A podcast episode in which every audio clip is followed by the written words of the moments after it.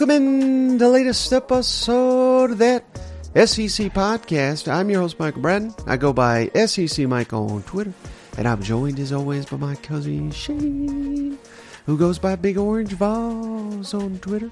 What are you to, you big Tennessee homer? hey, mate, what's going on? Oh man, I'm feeling good over here. We've got some great mailbag questions. Reached out to our buddy Zach Goodall, aka the man with the golden Man with the locks, golden hair. to talk some uh, Florida Gators. And we do got a little bit of news around the SEC. So this is gonna be a loaded show, my man. How are you doing? Yeah, man, I'm glad you got him on. The the Florida's been a hot topic, man. Everybody talked about it during the draft. They talked about it before the draft, after the spring game. You know, that's going to be that's one of those programs that we've got a lot of question marks floating around, Mike. So I'm glad you got him on. Uh, but other than that, brother, I've been great, man. We just got out. Uh, we, me and my wife, we went out for a nice steak dinner, and Mike wanted to pod before them because he knew I'd be ready to nap after, you know. but, but you know, them ladies when they get hangry, you got to get going. So, uh, other than that, man, doing fantastic, brother. Yeah. Well, all right, man. Let's get to it. And real quick, I want to shout out Shane. Remember, I, I wouldn't say I was calling out the fans, but I just noted how it's always funny when you lose a coach, you gain another automatic upgrade. I was poking fun at them Gamecock fans, Shane. Well, our buddy Dave Bartu and Adam McClintock, they run uh, what's called Matrix Analytical. They grade all these the coaches across not only the SEC but the entire country. I just thought this was pretty interesting, Shane. Tough loss for LSU football as their D-line coach goes to the NFL. Their new staff grade dropped after adding Jimmy Lindsey from South Carolina, and then they followed it up with one more, Shane.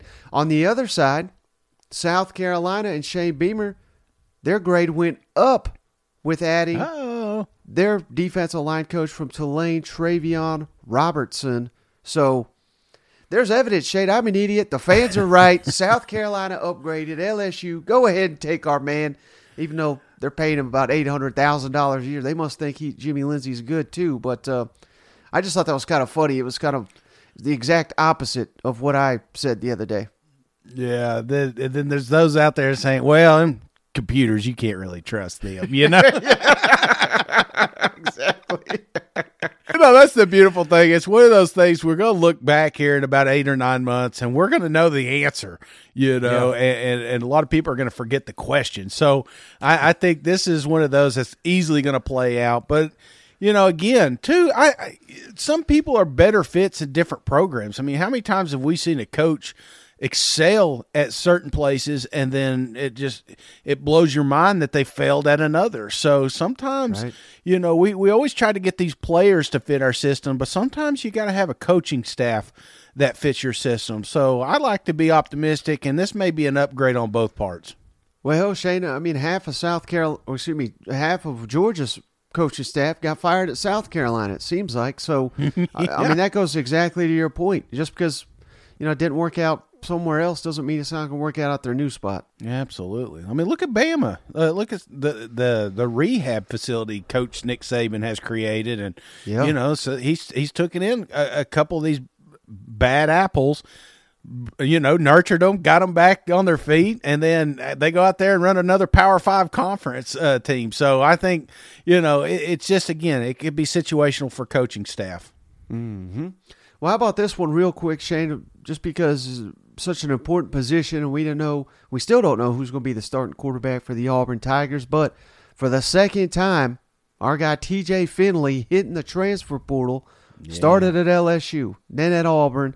So he is not going to be the starting quarterback because he ain't going to be there anymore. He's he's graduated from Auburn. He's taken off, and um, it's my understanding, Shane. I thought graduate transfers you know, there's a rule where you can't transfer from one SEC school to another. I thought if you were a graduate, you you still could, but apparently the graduates can't either. So He, mm. TJ Finley, wherever he's going to end up, is not going to be in the SEC. So we can kind of scratch at least one name off that Auburn quarterback competition list. Well, yeah, I, I I was under the impression you could, so that that kind of surprises me as well. Not that he would have landed at another SEC school, uh, but you know, uh, some other Auburn quarterbacks have gone over to different programs and excelled. So, I mean, Bo Nix, I saw a list coming out you know, yeah. they're projecting him a top five pick next year, and and we were ready to bury his ass when he was at Auburn. So, uh, mm-hmm. yeah, sometimes maybe a, a, little change of scenery is going to be good for TJ. I always liked TJ. I really have. Uh, yeah. Uh, it felt like he was his back was up against the wall. He was required to perform immediately as a young kid, and and just really, I I feel like he hasn't had the opportunity to grow. So I hope wherever he lands, he he gets uh you know gets a little bit of that that coach up and and maybe finds himself on NFL you know one one Sunday. Mm-hmm. And we got two little nuggets here from Arkansas Shane and, and both of them, unfortunately, are bad news here. Their corner, sophomore cornerback, emerging player Quincy McAdoo, the team announced here on Tuesday, involved in a sounds like a serious car accident. Shane, oh, non. Man. The good news is non life threatening, so this this is not you know, it could be significantly worse, but it doesn't sound good, Shane. He, he's in stable condition, recovering and they say their sole focus is on Quincy and his recovery. But that's something to monitor because this is an emerging player for for Arkansas. Uh, so just yeah, thoughts and prayers to Quincy and his family. But uh, uh, hate to see it, and, and of course we'll keep everyone updated on, on what's to come. But they just put that out there. It's it's pretty vague. They're not releasing any more information than that. But uh, just something to monitor there in Fayetteville. Yeah, it's that's, that's terrible news, Mike. And you know, you, you get so wrapped up in a football, and sometimes you forget that there's some things that are more important. And and I wish him a, a safe and healthy recovery, and you know, be with his family in this time of need. I'm sure if you get anything, Mike, you're going to retweet it or see it out there any any way you guys can support or, or send Arkansas some love. So I hope he uh, I hope he does well soon. Yeah, and in a much less serious news, but still unfortunate for the Razorbacks. Remember, it was just uh, nine days ago, and we, we touched on this. They added a North Texas tight end transfer, and I said all name team Var'Keyes Gumms. Apparently, the best tight end North Texas ever produced commit to the Razorbacks. Well, nine days later, he's decommitted. So Oh, I, I man, wish I'd never mentioned his name on this show. You know, jeez, North Texas, just another one, another shot. I I hate that program. but all right, Shane, like I was uh, teasing earlier, man, these callers, these callers are helping us get through the off season, Shane. So we'll get to our interview with Zach Goodall here in just a moment, but we got to kick it over to the caller line. Some outstanding calls. And again, that number, if you want to be on the show, if you want a question, a comment, concern, or if you just want to vent at us, the number is 615 965 5152 and you can find that in the show notes. We'd love to have some uh, some great questions here because we need it to get through the off season. But let's get to what well, right before we get to them. This because this is all ties together. Brian Kelly, of course, LSU coach, he was down there at uh, the Houston Touchdown Club, according to uh, Brent Zwerneman here, Shane, on Tuesday. This is what he had to say. I love the environment of a college stadium. I love coming out on that field. I love beating Alabama. you know, he's hyping up the crowd and all that. So they're, they're yeah. feeling they're feeling good there on Death Valley. Let's kick it over to our first caller, Edward from Tulsa, who he's got a bold prediction for them LSU Tigers. Hey, hey, hey, guys. This is Edward Barnes from Tulsa, Oklahoma. I just want to say, with everybody searching for a quarterback, Alabama, Georgia, LSU is going to win the national championship this year out of the SEC. Don't nobody else have a good quarterback like us right now. Daniels is going to do the job. You know, KJ Jefferson is doing his thing, you know, but LSU is going to win the championship this year. Bet your last dollar on it. That's my prediction. Y'all have a, be- a great day. All right, Shay. So Edward, He's picking LSU to win it all. This is actually not the first time I've heard someone, you know, make this prediction, Shane. The expectations sky high under Brian Kelly, and he exceeded the expectations year one. Mm-hmm. I'm not sitting here saying that I'm predicting LSU to win the national championship, but it's not really that far fetched, is it? No, I, I mean, no, it's not. I, I, I think they were further along last year than we expected, you know, especially toward the tail end of that season. But, you know, when I look at that team, I see an improved offensive line, I see an improved defense. Uh, quarterback improved. I, I mean, short of the wide receivers, I guess maybe that's one of the arguments. The special teams, you better pray to God that they're better, you know. And if they could put all that together, man, that's a perfect recipe. You made yeah. it to an SEC championship last year. How can you not win it all this year? So, yeah, I am high on LSU myself. Now, on the other end of the spectrum, I'll, i got more LSU thoughts in just a second here, Shane.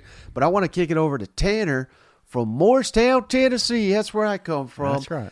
Tennessee That's where I ate lunch, or just ate lunch. Me and him, we vented over this, talking about how bad LSU's going to be. Tanner's a Tennessee fan. He's trying to figure out why in the heck are so many people, us included, high on LSU. Let's kick it over to Tanner. Hey guys, it's Tanner from Morristown, Tennessee. Um, I'm just curious, why are we so high on LSU? I know they're returning Jayden Daniels, and you know he did good, but from a Tennessee fan, you know, I just think about last year how we went to Death Valley and whooped them. It's kind of hard for me to like get behind this LSU train the way that everybody else in the country seems like they are. So if y'all don't mind just like kind of explaining it for me, I don't know. I, I kind of, I'm kind of second guessing them a little bit. I don't think they're going to be as good compared to Georgia or Tennessee. Um, but that's just me. I don't know. Maybe that's just, you know, as cousin Shane will say, you know, me bleeding orange, but I don't know. But y'all keep it up.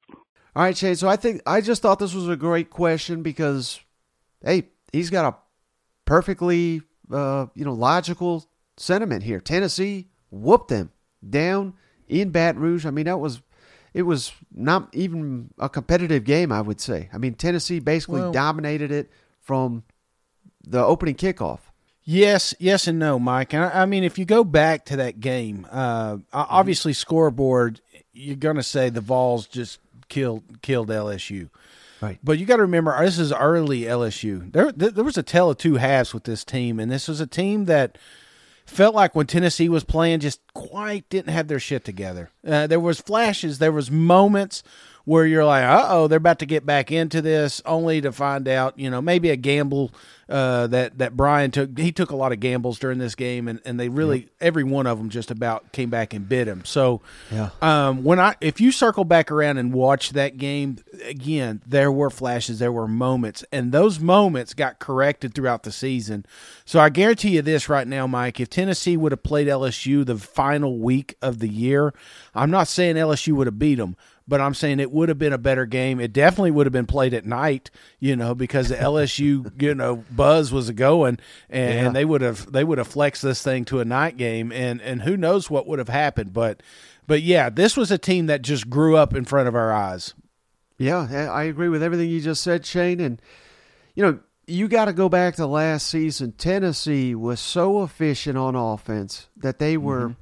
forcing opponents to basically get out of where their com- comfort zone because they knew unless they were playing Georgia's defense, they knew Tennessee was going to put up 35 like minimum. I mean, they were averaging yeah. like damn near 50 points per game. So you can't be conservative. You got to go for it. You got to you got to force the issue. Fourth down is all unless it's fourth and long or you're deep on your own side, you you almost have to go for it because Hendon Hooker and those receivers and running backs and offensive line, they're going to put points on the board. So you had to play them different. Uh, but I do want to say this because Tanner, I, I don't think he would have any idea of this, Shane, because he's a Tennessee fan. He probably doesn't cover or, or follow LSU that closely. But Brian Kelly took a ton of heat after that game, Shane, and the main reason why Harold Perkins, they did yeah. not play him hardly at all in that Tennessee game, and he come out later and said, "Well, you know, we we just weren't comfortable putting him on the field with uh, the way Tennessee runs their their offense." And man, the fans, Great. the media, they they destroyed him for that, and he wisely made a correction. And Yeah. if you don't know Harold Perkins, and again, Tennessee fans, maybe they've not caught enough of him yet. I do not think it's that bold a comment to say he could be the best player in college football. Like he mm-hmm. is that caliber of an athlete off the edge, linebacker for LSU. They unleashed him. That was the key difference in beating Alabama, in my opinion. He basically single handedly won them the Arkansas game Yeah. he is just a monster, and he's only a sophomore. So that's one of the mm-hmm. reasons that I'm so high on LSU. And I think Jayden Daniels, Shane, I think we cannot underestimate the progression a quarterback can make in a year two of the same system. Remember, he transferred in, and you know he was great at times last year. It, it took a little while to get going, but I think if he takes that year two jump, he could be the best quarterback not only in the SEC but the entire country. And heck, Shane, if it doesn't work out with him, we probably got the best backup quarterback in the SEC in Garrett Nussmeier. So I'm I'm fully confident that we got a strong quarterback room there in Death Valley. They've returned 81% of the offensive production. That's number two in the entire SEC. That's another reason to like them. Defensive lineman Maason Smith, they were saying all fall camp, this guy's far and away our best player. He was lost for the season in the season opener. He hurt his knee against Florida State. He's back to 100%. So you're adding that to the defense. Uh, they may have the best offensive line in the SEC, Shane. They had to start two true freshmen at the offensive tackle position. It was a train wreck to start, but by the end of the year, that thing was a strength. So those guys are just sophomores now. That's another reason I like them. Number two transfer portal class in the entire country, LSU signed. And you got to remember, this is not like some roster that's depleted and they need all these game breakers, but they were able to add some depth, some experience via the transfer portal, including uh, Omar Speights, who's I hear is one of the best linebackers in the Pac-12. Now he's sitting there next to Harold Perkins. He Yeah. was a team captain for Oregon State, which won ten games last year.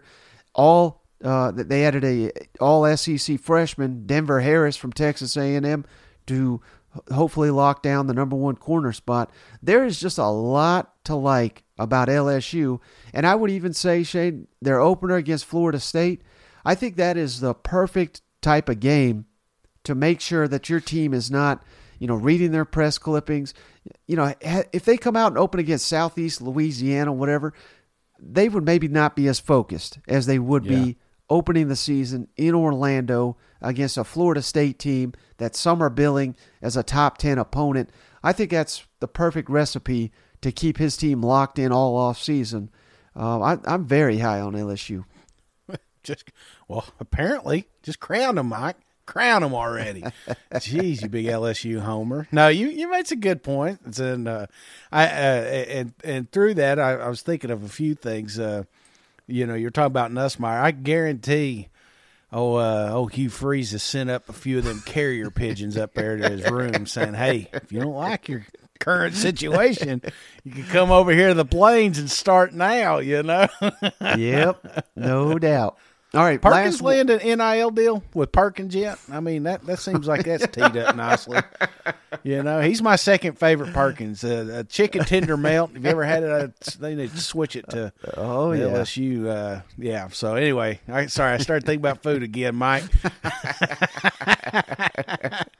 All right, last one, Shane. Really good question from Cody from Indianapolis. Let's kick it over to his question. What's up, cousins? This is uh, Cody Thompson calling in from Indianapolis, Indiana. Um, moved up here from wor- for work, uh, originally from Little Rock, Arkansas. So, uh, Woo Pig, been listening to you guys for a long time now. I think I originally started whenever old Sam Pittman was hired uh, to coach them Hogs. So, going on, I guess three, four years now. Um, my question for you guys is, with this upcoming expansion of the college football playoffs, which of the going to be six, 16 SEC teams, um, maybe disregarding Alabama and Georgia because they're always going to be one of those teams competing for uh, a college football playoff, which of the remaining of the remaining six or fourteen teams do you guys think will have a consistent path or will be in the playoffs consistently in the future? I look forward to hearing your guys' answers. Thank you. All right, Shane. So simple, simply put, here, which SEC teams will be in the playoff mix in the 12 team format is what he's talking about. And he said Yeah. consistently.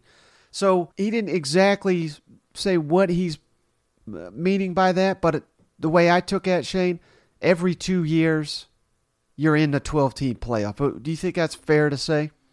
Yeah, yeah. I think every, or at least close to it. One of those bubble teams, you know, that's always going to be near that top 12 spot. Um, Right. Makes perfect sense to me. I did this in kind of tiers. I don't know how you wanted to do it, Shane, but I think two. I mean, if you don't put these on the list, your list is irrelevant. And that is, of course, Georgia and Alabama.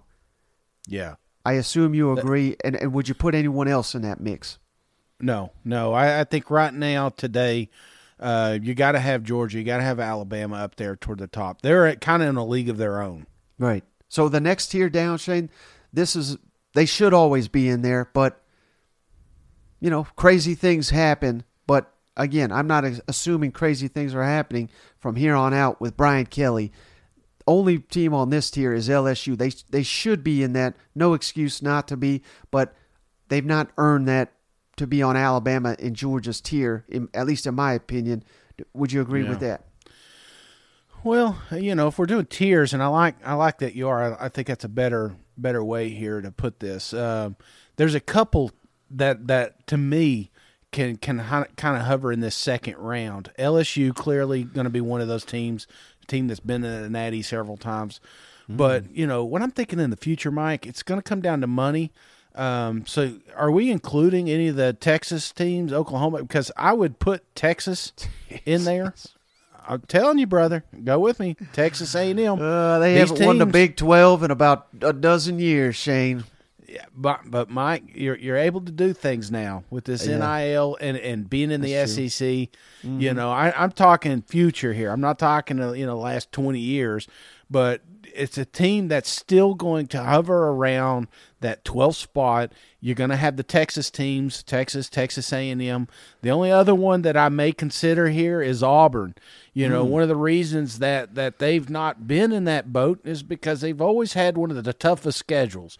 But that all changes when we go to 16. You know, you're going to still probably have Georgia and Alabama, but there's still going to be two lost teams making it to that 12 spot. Auburn's got a lot of money, a lot of commitment to winning down there. Not that these other programs don't, but if I'm picking a second tier, give me the Texas teams, give me Auburn, and give me LSU.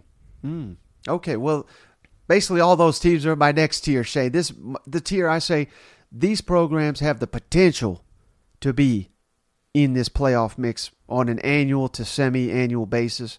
Auburn, you just mentioned them. Mm-hmm. Florida, I think you got to throw them. I, I realize Yeah. down right now, but they have all the potential. Tennessee, I'm surprised you didn't go there. They, I think they should be in that that discussion. Texas A&M. You know, let's fire Jimbo. Let's get a qualified coach in there. We- We'll move you up to tier two, probably. Uh, and then Oklahoma and Texas, even though I was giving you a hard time about it. But yeah, I mean, I think those programs right there, there's almost no excuse to not be in that Yeah. mix on an annual to semi annual basis. They have everything you want. You, you talk about the finances, the fans, the, the history, everything. Uh, All those teams should be in that mix on a semi annual basis, in my opinion. You, you have an issue with any of those? Auburn, Florida, Well, Te- Tennessee, A and M, Oklahoma, and Texas. Yeah, my list is. I mean, our list is a little bit different at this point. And, and when I'm thinking of this third tier, I'm thinking about teams that are going to always find their way into a top 25, and that could be just about any of these guys, Mike.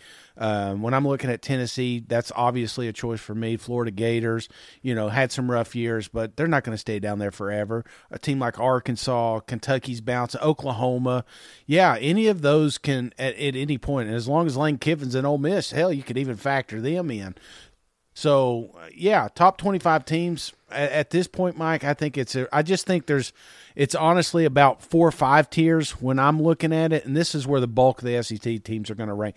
They're going to pop up. There'll be one of those teams pop up every four or five years and have an opportunity to get into uh, the college football playoff. Mm. So my final tier here, Shane, and and these teams, I think every three to four years should be in discussion for a playoff spot, and maybe, maybe if you're Cody, maybe that qualifies you to be consistent. But I, I'm thinking again, every three to four years, South Carolina, Arkansas, Ole Miss, Mississippi State, Kentucky, and Missouri. So basically, the entire damn league, short of Vanderbilt. Yeah. But here's the thing, Shane. And even if you're down here and you're saying, "Well, that ain't right. We're we're better than that," I may agree with you because I've said it many times, Shane, and I will continue to say it.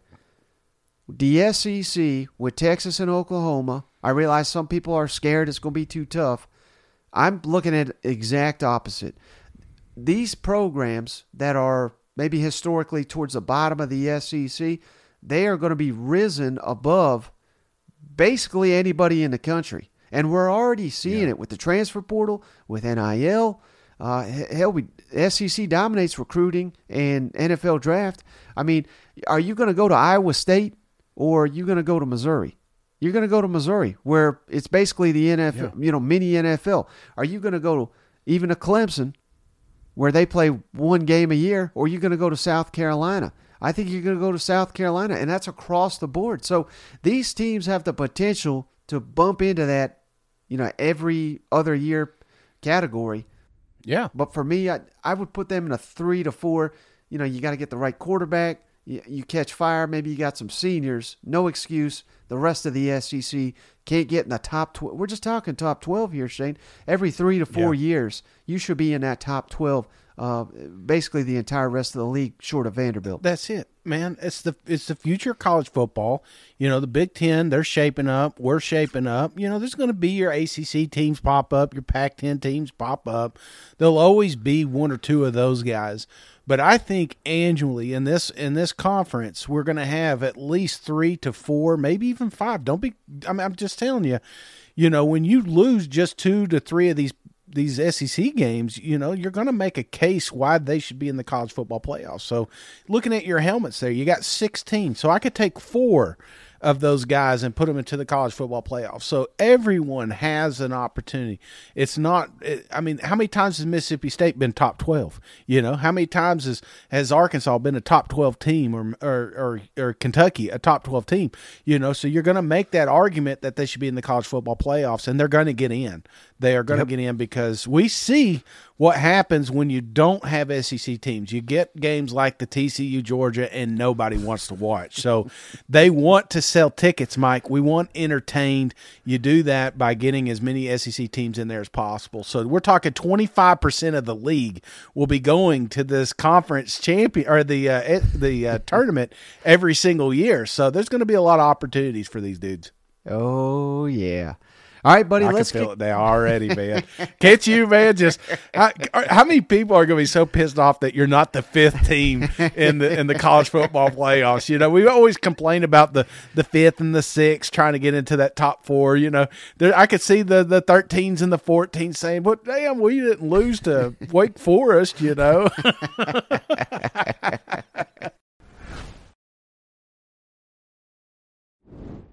All right, buddy. Uh, let's kick it over. We teased it enough.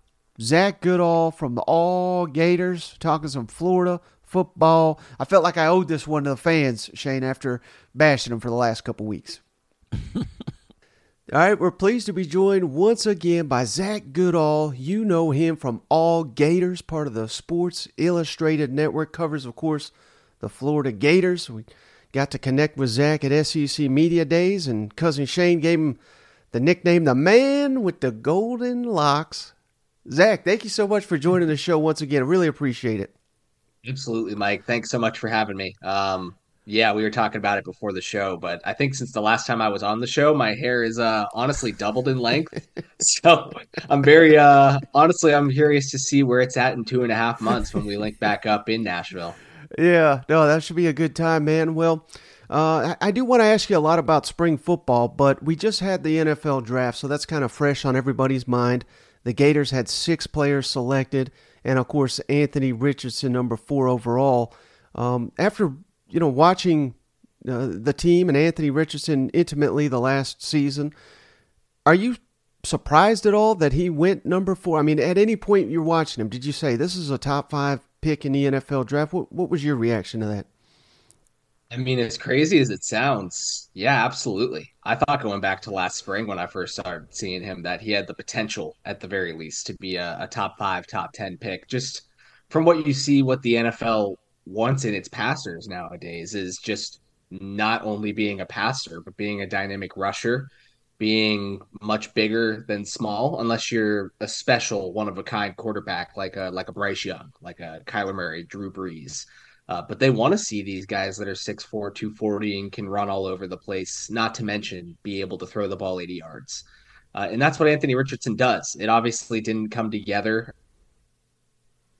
at Florida. I mean, we remember after the Utah game, I think we talked before the Kentucky game, and I, I was drinking the Kool Aid. There, there were Heisman odds out there for the guy, and it, it made sense because Florida players or Florida fans, excuse me, hadn't seen a quarterback talent like that before. Even Tim Tebow, as dynamic as he was, you know, he wasn't the upper echelon athlete that literally broke as many records as he could, I guess, at the NFL combine, like Anthony Richardson. It was just, it was unheard of. It was unseen.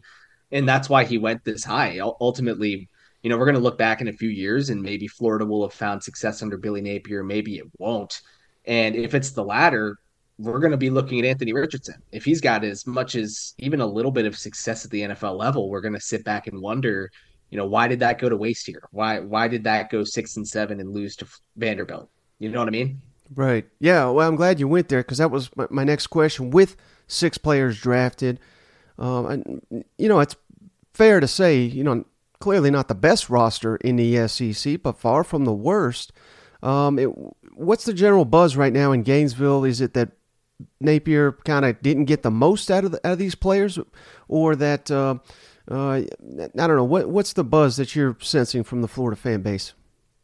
Yeah, I think it really depends on who you talk to. I mean, from a media perspective, with what we get to see of spring practice, you know, we, we really only get to see routes on air, one on ones, and simulated situations. So, like, I couldn't sit here and tell you where the team is genuinely better or worse, other than just purely looking at box scores and, and what I saw out of these players last year, whether they were at Florida or elsewhere. Um, but again, yeah, you, you look at this draft list, six guys drafted, including a top five quarterback where, you know, he's ultimately a boom or bust. He's the guy that we're going to look back on, um, as I said earlier. Um, Dexter, similar, a, a, guy who didn't really meet his five star ceiling here, but was a second round pick because teams think that there's a lot left uh, that's not been, you know, tapped yet, that's not been figured out. Um, O'Cyrus Torrence is a bragging right for this staff, no doubt. Just what he was able to do at Louisiana and, and did here. Um, and the rest of those picks, you know, some were flyers on potential, some were based on what they've proven over the years. They had another four undrafted guys sign contracts out of their 11 total prospects. So, it's it, it, fans are they have mixed emotions because the thought process when Billy Napier came in was that this roster was just not in Florida shape. It wasn't in SEC shape. And, and, a lot will give him the benefit of the doubt, rightfully so. He committed to coming in and flipping this roster no matter what was here, what was expected to come through, what had been here. Uh, he committed to to to bringing in the players that fit his vision, and we're ultimately going to see in 2023 what that looks like because we are now well over uh, in terms of the 85 man roster well over 50% of it uh, players that napier's brought in now after spring i, I love to put out my uh, updated post spring sec power rankings and i got florida number 12 if, if, memory serves right the only teams i got higher or, or excuse me lower auburn and vanderbilt and uh, you quote tweeted me i'm going to read the entire tweet here damn was that a reaction to you think Florida's a lot better? You, I don't know. What, what's your? Do you agree? I mean, what's your thoughts on right now? And and, and just so you're aware, my power rankings, how I kind of do it. If Team A were to meet Team B on a neutral field, who's going to win that game? That's the only metric I use. So, what's your thoughts on Florida being number 12 in the SEC right now? Yeah, it wasn't necessarily in disagreement whatsoever. It's more of like a damn, I'm 24, 25 years old, and I can't think of one time in my life where Florida's ever been outside of the top 10 in a preseason right. uh, ranking list. But you make a valid point. I mean, you could reasonably argue that just based off of last year alone, Florida and Vanderbilt could swap spots. Now, you can make that argument with other teams in Florida as well in games that Florida won, but Vanderbilt handled Florida last year convincingly. You know, this is just not the team that Florida fans had grown accustomed to over the years. I mean, it kind of sounds like beating a dead horse. Everyone says this is not, you know, your father and mother's Florida Gators football team anymore, but at the end of the day, it's what Billy Napier committed to. So uh, I wrote plenty last year that it was going to be a rough year. This was just what they had signed up for. They they committed to a seven year contract with Billy Napier, understanding that at least that first year, maybe that second year, is truly going to be a flipping, a purging of the roster. And number twelve in the SEC entering year two, you know, it that can be a product of it without a doubt. It, it makes sense, and and I'm sure they're inspired, and I'm sure the internal thought is that they're going to be better than number twelve in the SEC. Maybe these 30 some player acquisitions, scholarship player acquisitions will make them, you know, rank well above that when the time comes. But I, I can't argue. I, I really can't at this point. So exiting spring, Zach, everything you've seen from and heard and reported from Graham Mertz and Jack Miller, if you had to make a guess on who starts week one, if it's I assume it's going to be one of those two guys. Which which way would you lean right now? And again, we're recording you know, early May here. Yeah, I think I'd go with Mertz uh, only because as, of his experience. I mean, from what we could see in spring practice, um, you know, paired with what you hear, you know, behind the scenes, uh, talking to people in the building, I don't think either of the quarterbacks really, you know, gained any, you know, they, they weren't further ahead than the other in terms of what they were putting on the field necessarily. It was pretty even, um, which you know can be cause for concern. Maybe Florida fans read that as, you know, these guys are both solid and pushing each other. That's up to you guys, but one way or another, like they they don't have a guy solidified at this point, and I think if anything, if there's no one edging the other one out in terms of what they're putting on the field, they're just going to go with the guy that started for three years uh, in the Big Ten. You know, obviously had his share of ups and downs, but won some games, had some promising moments, and that ultimately I would think that'll give him a better chance to win is just someone that's been there, done that, understands the scheme, and that's what they've credited him for. Uh, they don't really say too much about his physical talent around here, but they say since the day he got in here, uh, he's been first one in, last one out in the classroom, uh, helping teammates get better. Even though he's a new member of the scheme, he's already helping players gain a better comfort uh, within it with him at quarterback. So, with that in mind, I would think that he's probably got the upper hand. Any surprise that they've not added another quarterback, or is that kind of anticipated after both guys essentially transferred in, although one is a year removed, or or maybe not surprised because really, when you look at the market, there's not a lot of there's not no A quarterback sitting there, you know. Yeah, I um, you know, going back to December, uh, Billy Napier said when Anthony Richardson first declared, uh, it was just a talking point at that time. Uh, there was the Jalen Kitna situation and Marcus Stokes situation. So the the room was a bit in flux, but there was no anticipation of a Jaden Rashada situation, of a Graham Mertz transfer. Bottom line, long story short, at that time, Billy Napier said he'd like four scholarship quarterbacks on his team at all times, maybe even five. Uh, right now, they have three. And they've said, I mean, I've asked Billy Napier a couple times in press conferences if if the goal is to get that fourth before the season starts. And originally, it was, you know, it seemed full steam ahead. Yes, we plan on trying to get someone from the transfer portal. We'll go from there. Uh, we get to the end of spring, and Billy Napier is asked the same question after the spring game, and he gives a bit of a different answer. Uh, it's April 13th, it's before the transfer portal window opens, and he says the process of trying to find a fourth scholarship quarterback had already begun. That makes me think it may not be a transfer. And at this point, you know, you pair that with, like you said, there really aren't many options out there that are truly better than what you've got in Graham Mertz or, or Jack Miller at this point.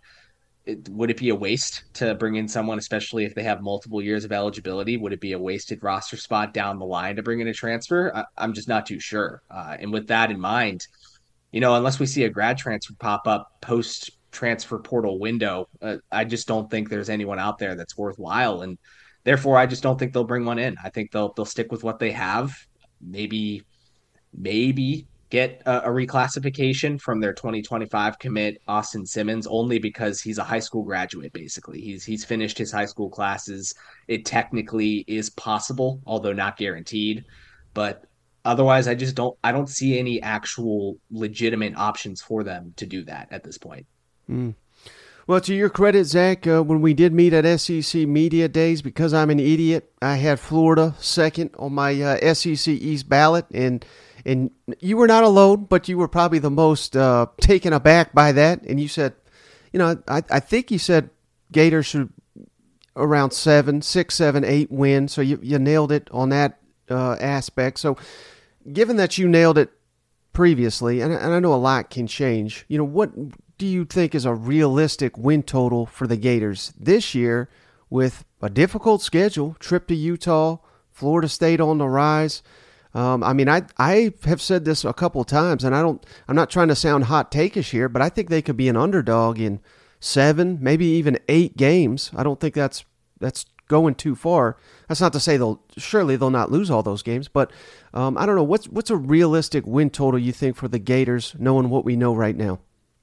I, I tend to agree with you. You know, you look at what this team was last year. Um, and, and yes, there have been a lot of changes to the roster. There's reason to be inspired with the defense improving, but you know, you you look at a quarterback battle that can't be edged out in spring, and ultimately someone's replacing the number four pick in the draft. Hopes just aren't super high, and, and there are other positions too. Wide receivers undermanned, and it just lost a starting receiver to the portal and Xzavier Henderson. Uh, other positions have lost uh, experience, and, and it's part of that flip. It goes back to you got to understand that this is what Billy Napier was always going to do, whether it works or not, that this is going to happen. But as a result, you know, no one can really be blamed if the expectations are low entering this year. And I've done this exercise a few times pre spring, post spring.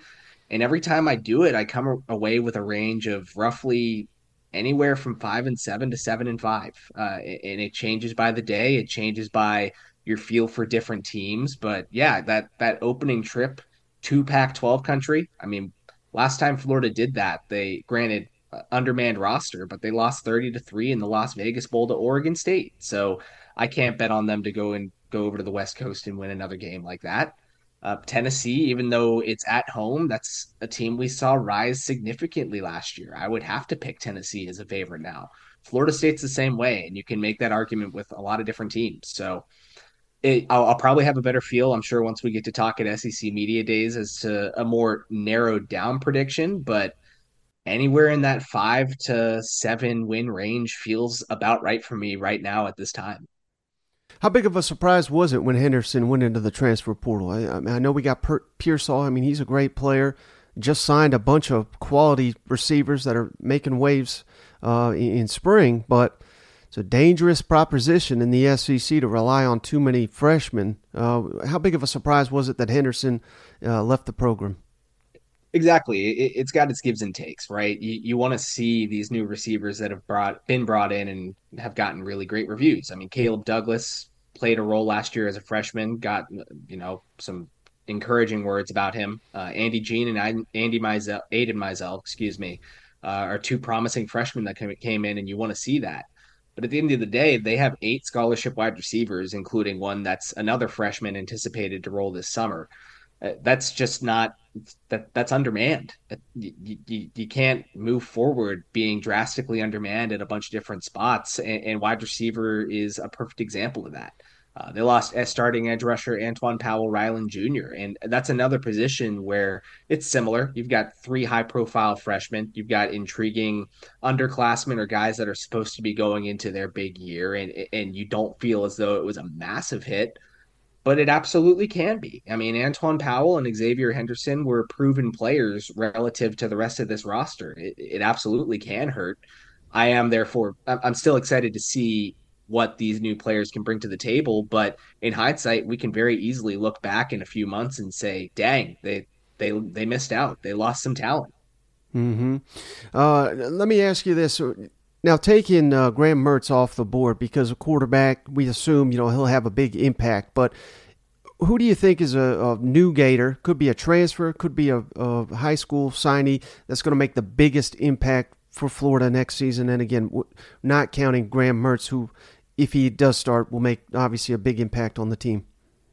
Yeah, to give them their credit, I, I do think there are several transfers and freshmen that can make impacts for this team. Now, how great, how how significant, eh, time will tell just how big of a role they can take on. But Cameron Jackson and Caleb Banks, the two defensive line transfers, respectively from Memphis and Louisville, I would think they'll get first team roles or at the very least a strong percentage of snaps. Uh, defensive line was a room that was seriously lacking depth last year. Gervon Dexter played way more than he ever should have. Maybe that's why he was only a second round pick because his testing was so good, but his production waned as he just got tired. Um, so I would think those guys can really help this defense as a whole just by keeping that room fresh. Um, I mean, offensive line obviously needed help. They they lost four starters uh, and they weren't necessarily able to replace all of them. But uh, Micah Mazua or Mazzccua, excuse me, from Baylor, who has starting experience. Uh, Damieon George and Keontae Goodwin are battling at right tackle. Uh, it, both of them SEC transfers from uh, Alabama and Kentucky. They they could both reasonably make a huge impact for this offense by stepping in and filling a void there among the freshmen, I, I, spoke about the receivers. I think Andy Jean could honestly make a tremendous impact as long as he's got sturdy quarterback play. I've been a fan of his going back to really his junior year of high school. I think he's a sharp route runner, uh, solid size at six foot, over 200 pounds as a true freshman and can run well. Uh, I think if any wide receiver, any freshman really on offense for that matter, is able to step up, uh, it would be him. Um, and there are a couple other freshmen on both sides of the ball that really could make similar arguments. Uh, Kelby Collins from Alabama, uh, Jakeem Jackson, cornerback from Osceola. There, there are quite a few that that Florida's going to need young players and new players to step up immediately, and it's a tall task, especially for freshmen. But to give them their credit, I do think they do have a solid young talent pool that's coming here in the past three to four months. Let me ask you this: What do you think is the biggest uh, question that you had about this team entering spring that you think they solved exiting spring? That's a good question because I don't know if anything has been fully solved necessarily, but probably defensive line depth. Uh, I would say that just the presence of those two big bodies, uh, paired with the the entry of a, lot of freshmen. Uh, let's you got those three edge rushers, um, and then you should have another, I believe, two or three interior defensive linemen that are freshmen on top of the two transfers. They did a lot for that. And granted, some players will come along on different paces than others, but again, Gervon Dexter just played way too much. I think he had like 650 snaps last year at six foot six, 315 pounds. He just that's going to wreck your defense. Even though it's just one player and he's a good player, that that will do negatives to your defense if you can't offer him a bit of relief. Um, and, and ultimately, Florida's defense, I think everyone realizes, needs to improve in a lot of ways. That's how it's going to start, just by getting guys onto the field that are fresh and keeping the unit fresh at all times. And similar question, what do you think is the biggest question mark that we just didn't solve in spring camp? And it sounds like there's there's quite a few of them. I, I think the easiest answer there is is got to be quarterback, just because again, from from a literal competition, what we've seen on the field standpoint, and granted, so much of that is more what you hear because of what we're unable to see as media but you I, I genuinely don't have a feel for who is further along in terms of a pure what we've seen in your practice reps out of Graham Mertz and Jack Miller, and, they don't have other options. Uh, they're not going to turn to Max Brown, I don't think, the redshirt freshman. Uh, they're not going to turn to a walk on, even if uh, Austin Simmons were to reclassify. You know, he's 17 years old, highly rated as he may be. Obviously, they would never turn to that guy. So, you got these two, and and you don't know who's going to be your starter by week one compared to last year at this time. Billy Napier was telling everyone that he was getting the best sleep of his life, knowing that Anthony Richardson was his quarterback. It, it's going to be the biggest question going into even SEC media days. I'm sure everyone's going to be asking him, "Do you have a feel? Do you know who your quarterback's going to be?" All right, Zach, I really appreciate all your time. Just got one more question for you. I hate to, to be negative, so let's end on a high note here. Florida is getting a signature win. Billy Napier, he's gonna he's gonna uh, squash the doubters next fall. He's gonna beat Georgia, LSU, or Florida State. Which one do you think is the most realistic, and which one you, would the fan base get fired up about the most? And I have to assume that would be Georgia. Oh, without a doubt, Georgia. Uh, imagine, imagine they have the year that we're predicting, but then all of a sudden they beat Georgia. Like everyone's going to forget every every game before that moment. Ever Billy Napier is winning this team a national championship, the whole nine. Um, of the three that I think are most realistic, I'd say Florida State. You've got them at home. Um, you know, of those three teams, you could reasonably wonder if Florida State is going to regress a little bit. Uh, and you could wonder the same thing about LSU. Did they come out just way too hot last year and catch lightning in a bottle? You're not going to wonder that about Georgia, obviously. Um, and and of those two games, Florida State's going to be the one at home that I think probably has a bit of a weaker roster compared to LSU. So I'd probably say that one. And for Billy's sake, I would hope that he's sprung in a couple of other or spr- sprinkled in a couple of other solid wins along the way to end the season on a high note going into his third off season in charge. Yeah, no doubt. And believe me, Zach, if I'm saying they're going to have a bad year, that's about as guarantee that they're going to have a great year. So that Florida fans got that to look forward to. Before you go, can you tell everybody where's the best place to find all your work?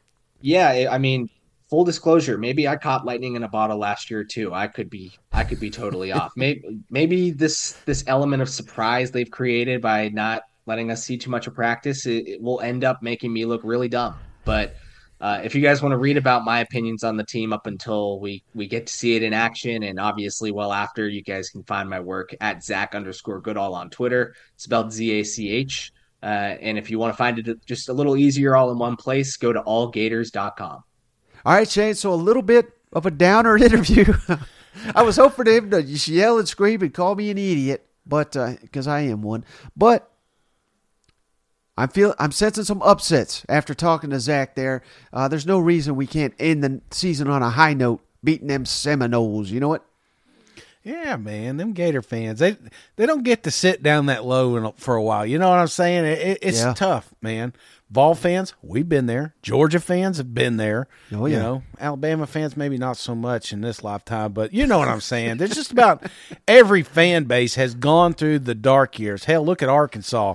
You know, they yeah. they they're just now starting to see some light. So these programs, you, you know, it's a roller coaster. You're gonna have ups and downs, but Georgia's or uh, Florida's not going to stay stay down long, man. And uh, they're I, I think Billy may catch a few people, and I think that's the the the that's the kind of cre- that's kind of the culture you have to have in that locker room. Us against the world, taking receipts right now. No one believes in us. Everyone doubts us. And then those, you know, if you can really get these guys playing as an absolute unit, yeah, there's going to be some Saturdays they're going to catch boys off guard. And and I think that's where Florida Gators is at. Now, they're not going to be there forever but we're going to enjoy it while they're down there now, Mike. You know, the rest of the fan bases are enjoying it because they all remember the 90s, you know, and nobody wanted to play the Gators back then. Yeah, that's right. I was just I almost did a Sam Pittman there for some reason. But uh, hey, all right, buddy. So we had a great show here, pushing an hour here. You got anything else before we hop off a line? No, man, absolutely. Uh, this is a killer, killer interview. Glad, glad to see uh, all that, that golden hair on TV again. You know, uh, but no, I'm, I'm, I'm again just excited about uh, the the hotline. Everybody, you know, all our cousins out there. That's what we call you when you call you. You saying, "Hey, check out our cousin's phone call," yep. and uh, it's just it's it's so nice to hear the fans. You know, because honestly I, communicate with a lot of them online and stuff, but I don't. You know, there's some folks that don't get on social media, but they don't mind calling. So, right, yeah, uh, you got that number one more time, Mike? Yes, sir. 615 965 5152. And that is in the show notes. However, you're listening to the show, you should be able to see it there in the notes. But uh, we welcome any and all calls. We've, we've been getting a ton of them. We're trying to pick the best yeah. ones and and uh, if you've called already we, and we haven't got to you, we may get to it tomorrow. You know what I'm saying? That's right, man. We've even got a lot of sponsors calling. So I don't know if you guys have been talking to people or something, but our our message box been filling up with people who want to sponsor the show. So appreciate you if, if it was you guys. But uh, but Mike, that's all I got until tomorrow, man. All right. Well, I appreciate you. As always, appreciate each and every one of you. And of course, we haven't said it in a while. If you made it this far, if you wouldn't mind going that extra step, giving us a five star review on the Apple Podcast, Spotify, subscribe on YouTube, Twitter, Facebook, Instagram, TikTok, all that really helps the show and it won't cost you a dime. But that's all I got on this episode. We'll catch you on the next one. All right. See you guys. Go Vols. Hey, buddy, this beer's for you, Mike, and cousin Shane. That SEC podcast loves the pirate, and the pirate loves that SEC podcast. Hail State.